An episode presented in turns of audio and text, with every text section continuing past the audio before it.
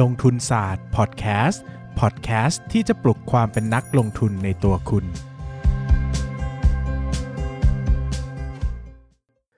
สวัสดีครับ ยินดีต้อนรับเข้าสู่รายการลงทุนศาสตร์พอดแคสต์รายการที่จะชวนทุกคนพัฒนาความรู้ด้านการเงินและการลงทุนไปด้วยกัน อย่าลืมนะครับ ตอนนี้ลงทุนศาสตร์มีหนังสือของตัวเองแล้วนะครับ เป็นหนังสือการเงินเล่มแรก ชื่อว่า Money Lecture เรียน 1 ครั้งใช้ได้ทั้งชีวิตนะครับ วางแผงตามร้านหนังสือทั่วไป B2S ใน In C1 คิโนคุนิยะนะครับ ส่วนใครที่อยากจะอ่านงานอีกชิ้นหนึ่งของผมนะครับ เป็นงานความเรียงบันทึกประสบการณ์นะครับ ชื่อว่ามนุษย์ซึมเศร้ากับเรื่องเล่าสีขาวดำก็เรียนเชิญได้เหมือนกันวางแวางขายตามร้านหนังสือทั่วไปเหมือนกันนะครับ หรือว่าจะสั่งตรงนะทางช่องทางของเพจลงทุนศาสตร์นะครับ ขึ้นไปที่โพสต์ปักหมุดด้านบนเลย ก็ถ้าสั่งตรงเนี่ยจะได้ลายเซ็นด้วยนะครับ มา เข้าเนื้อหาการสำหรับวันนี้นะครับ วันนี้เนี่ยความจริงค่อนข้างจะเป็นเทปที่ผมตัดสินใจอยู่นานมากนะ ว่าจะพูดดีหรือเปล่า แต่ก็คิดแล้วว่าคนฟังลงทุนศาสตร์พอดแคสต์ทุกคนเนี่ย เออ ไม่ก็ไม่ได้เชื่อผมง่ายขนาดนั้นหรอกนะครับดังนั้นในวันนี้ผมก็จะมีการยกตัวอย่างหุ้นให้เห็นภาพเนาะแต่ก็บอกไว้ก่อนว่าอย่าไปซื้อตามนะครับ ก็ให้เห็นภาพเฉยๆ แต่เดี๋ยวไม่ยกตัวอย่างเดี๋ยวหาว่าแบบไม่เห็นภาพอีกนะครับ ก็เราจะคุยกันว่าปีนี้เราซื้อหุ้นอะไรกันดีนะครับ อย่างนี้นะครับ เวลาการเกิดวิกฤตเนี่ยในช่วงโควิด -19 เนี่ยนะครับ ผมมองว่าเราเนี่ยมีแนวคิดการซื้อหุ้นได้สักสองแบบนะครับ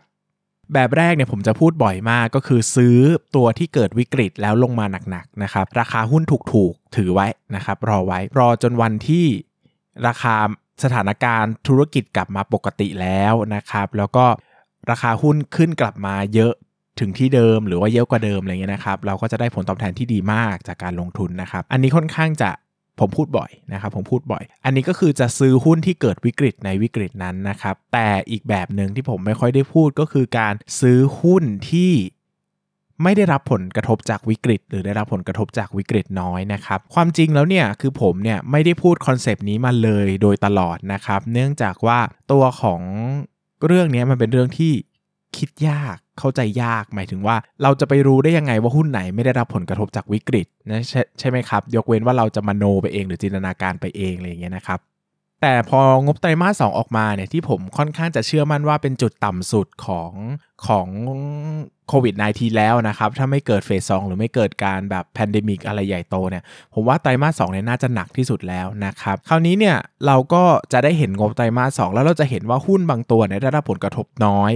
หรือไม่ได้รับผลกระทบเลยนะครับ หรือบางตัวดีขึ้นซะอีกนะครับ ซึ่งหุ้นกลุ่มนี้เนี่ยก็ถือว่ามีความน่าสนใจในการลงทุนนะครับ คือจริง ๆ แล้วเนี่ยในทุก วิกฤตเนี่ยมันมีโอกาสเสมอนะครับเพียงแต่ช่วงเอาต้องพูดกันตรงๆนะว่าวิกฤตโควิด -19 เนี่ยมันเป็นวิกฤตระดับชาตินะครับแล้วก็มีผลได้รับผลกระทบหนักหนาสาหัสเนี่ย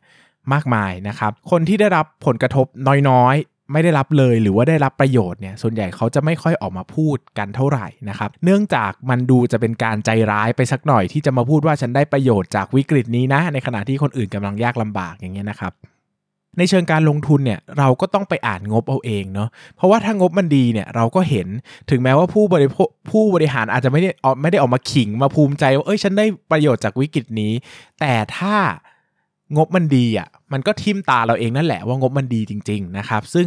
แต่อย่างไตรมาสสองเนี่ยเราเห็นหุ้นหลาย ๆ ตัวที่ดูดีนะครับหมายถึงว่าอย่างที่ผมบอกอาจจะไม่ต้องถึงขั้นว่าแบบโอ้โห ได้รับประโยชน์ก็ได้แต่ได้รับผลกระทบน้อย ผมว่าก็ดูดีแล้วนะครับอย่างตัวที่ผมเคยพูดไปก็คือ TF Mama ตัวนี้ก็ได้รับผลประโยชน์จากอย่างที่ผมบอกว่ามันค่อนข้างเป็น inferior good นะครับแล้วก็มีการกักตุน อาหารด้วยอาหารแห้งในช่วงไตรมาสสองนะคนประหยัดกินมามากกันมากขึ้นนะครับหรือว่าจะเป็นกลุ่มค้าปลีกอย่างแมคโคร หรือธนาพิริยะอะไรอย่างเงี้ยนะครับซึ่งอันเนี้ยก็จะชัดเจนว่าจะได้ประโยชน์จากการกักตุนสินค้านะครับโดยเฉพาะช่วงที่คนไม่อยากออกจากบ้านนะฮะก็ได้ประโยชน์ค่อนข้างเยอะหรือว่าบางธุรกิจที่มันเป็นธุรกิจผลิตอย่างเงี้ยเราก็ไม่ได้มีหน้าร้านไม่ได้มีอะไรที่ได้รับผลกระทบจากค้าปลีกนักนะครับ อย่างตัววันเดี๋ยวเราจะได้พูดหุ้นนี้ใน ในเลคเชอร์ของปั้นเงินนะครับ ก็เลยถือว่าพูดก่อนก็ได้เพราะว่าเดี๋ยวยังไงก็ต้องพูดอยู่ดีก็คือตัว RBF นะครับ ก็เป็นหุ้นเอ่อ food ingredient นะครับ เราก็จะเห็นว่ากำไรเขาค่อนข้างดูดีเลยนะครับ ไม่ได้รับผลกระทบจากโควิดน้อยมากนะครับ ซึ่งผมจะบอกว่าเนี่ยผมยกตัวอย่างมาแค่ 4 หุ้น เพราะว่ามันเป็นหุ้นที่ผมพูดอยู่แล้วในพอดแคสต์นะครับ ก็จะไม่ได้ชี้นำไว้ซื้อ 4 ตัวนี้เนอะเพราะว่าก็ถือว่าเอาตัวอย่างเดิมมายกซ้ำนะครับ เพียงแต่มันยังมีหุ้นแบบนี้อยู่อีกในตลาดเนอะหลาย ๆ ตัวที่งบมันดีอะนะครับงบมันดีแบบ เออดีได้ไงวะ อะไรอย่างเงี้ยนะครับ มันก็มีเหตุผลบางอย่างที่ทำให้งบมันดี แล้วก็น่าสนใจในช่วงที่จะซื้อโควิด ในช่วงวิกฤตโควิด -19 นะครับ คืออย่างอย่างอย่างที่ผมบอกว่า เวลาเราซื้อเราต้องดูไทม์ไลน์ในการซื้อของเราด้วยว่าเราอยากจะถือถึงไหน สิ้นสิ้นปีนี้ไหมหรือว่าหลาย ๆ ปี ถ้าถือหลาย ๆ ปีเนี่ยเลือกวิกฤตเลือกเลือกซื้อหุ้นตอนวิกฤตเนี่ยไม่ค่อยยากนะครับเพราะว่ามันชัดเจนมันแบเบอร์อยู่แล้วแหละว่าโอเค ตัวไหนดีไม่ดีเนาะแล้วก็ตัวไหนลงมาเยอะ เราก็ถือเราก็รอกลับไปที่เดิมแบบเนี้ยแนวคิดเนี้ยพอใช้ได้ในระยะยาวนะครับเพียงแต่หุ้นที่เป็น ถ้าเราถือสิ้นปีนี้เราอยากได้ผลตอบแทนอะไรอย่างเงี้ยสมมติว่าเราเป็นเอ่อ full time investor เราต้องการเงินปันผล เราต้องการส่วนต่างราคาหุ้นมาใช้ในการดำรงชีวิต ผมว่าการเลือกหุ้นที่ได้รับผลประโยชน์จากได้รับผลกระทบจากโควิด -19 น้อยเนี่ยเป็นข้อดีนะครับ แล้วก็ยังสามารถทำได้ หุ้นหลายตัวพิสูจน์แล้วว่าเขาได้ประโยชน์ หรือว่าได้รับผลกระทบน้อยมากนะครับ ดังนั้นเนี่ยใครที่สนใจลงทุนในลักษณะนี้ก็ต้องไปแกะงบรายตัวนะครับ เพราะว่า จะไม่มีใครรวมมาให้ว่าเฮ้ยใครได้ประโยชน์จากโควิด -19 บ้างนะเท่าที่เห็นนะครับหรือว่าคงไม่มีผู้บริหารคนไหนออกมาพูดว่าฉันนี่แหละคือคนที่ได้ประโยชน์จากโควิด -19 เพราะว่ามันเป็นเรื่องที่เซนซิทีฟเนาะมันมีมันมีกลุ่มคนที่ได้รับผลกระทบหนักหนาสาหัสจากวิกฤตนี้นะครับแล้วเขาอยู่ไม่ไหวนะครับดังนั้นเนี่ยก็ก็เป็นเรื่องธรรมดาที่ผู้บริหารอาจจะไม่ได้ออกมาพูดแบบ โอ้โห อวดอ้างสรรพคุณขนาดนั้น แต่งบการเงินมันเห็นแหละ มันดีมันก็คือดีอะ มันก็ทิ่มตาเราอยู่ตรงนั้นนะครับ ดังนั้นเนี่ยใครที่สนใจนะครับ ก็ก็ก็ก็คุยกันไว้ว่าโอเค ลองไปอ่านงบกันนะครับ มีงบหุ้นดีๆ หลายตัวที่น่าสนใจ แล้วก็เหมาะจะถือได้ในไทม์ไลน์ที่ไม่ได้ยาวนานนักนะครับ ก็แนะนำว่าให้ไปไปแกะแกะงบกันละกันนะครับอะนะครับ ขอตอบคำถามสักนิดหนึ่งนะครับ ส่วนมากถ้าพูดถึงการ cut loss หรือ stop loss จะมองถึงเทคนิคแต่อยากพูดถึงในทาง VI หน่อยครับ ว่ามีมุมมองวิธีการแนวคิดอย่างไรบ้าง เพราะผมไม่คนไม่เห็นคนสาย VI พูดถึงเรื่องนี้ stop loss ของเรามันมันไม่ได้มี stop loss เพราะราคาเนอะมันเป็น stop loss เพราะมูลค่า เพราะว่าถ้าประเมินมูลค่าใหม่แล้วคือสมมุติว่าเราอันก่อนเนี่ยเราประเมินไว้แบบหนึ่งแล้วก็ปรากฏ ว่าเอ้ยงบออกมาไม่เป็นดังคาดนะครับ หรือว่าหรือว่าเราเข้าใจผิดอย่างเงี้ยนะครับ ก็ประเมินมูลค่าใหม่ ถ้าราคาสูงกว่ามูลค่าก็ขายออกนะครับ มันจะไม่ใช่หลักการ cut loss หรือ stop loss เสียทีเดียว เพราะว่า cut loss กับ stop loss เนี่ยมันเป็นการพูดถึงการรักษาเงินต้น โดยยอมเสียบางส่วนออกไปนะแต่คือลงเอ่อถ้าเป็น VI เนี่ยมันจะพูดถึงการแบบประเมินมูลค่าเลยนะครับ แล้วมันก็ไม่ได้เหมือน ผมว่ามันไม่ได้เป็นความ cut loss หรือ stop loss นะครับ มันเป็นความรู้สึกว่าเราผิดก็ขายอะไรอย่างนี้มากกว่านะครับ โอเค อยากได้หนังสือ Money Lecture พร้อมลายเซ็นครับ มีบริการเซ็นแล้วส่งให้ไหมครับ ยังไม่มีนะครับ ผมไม่มีหนังสือ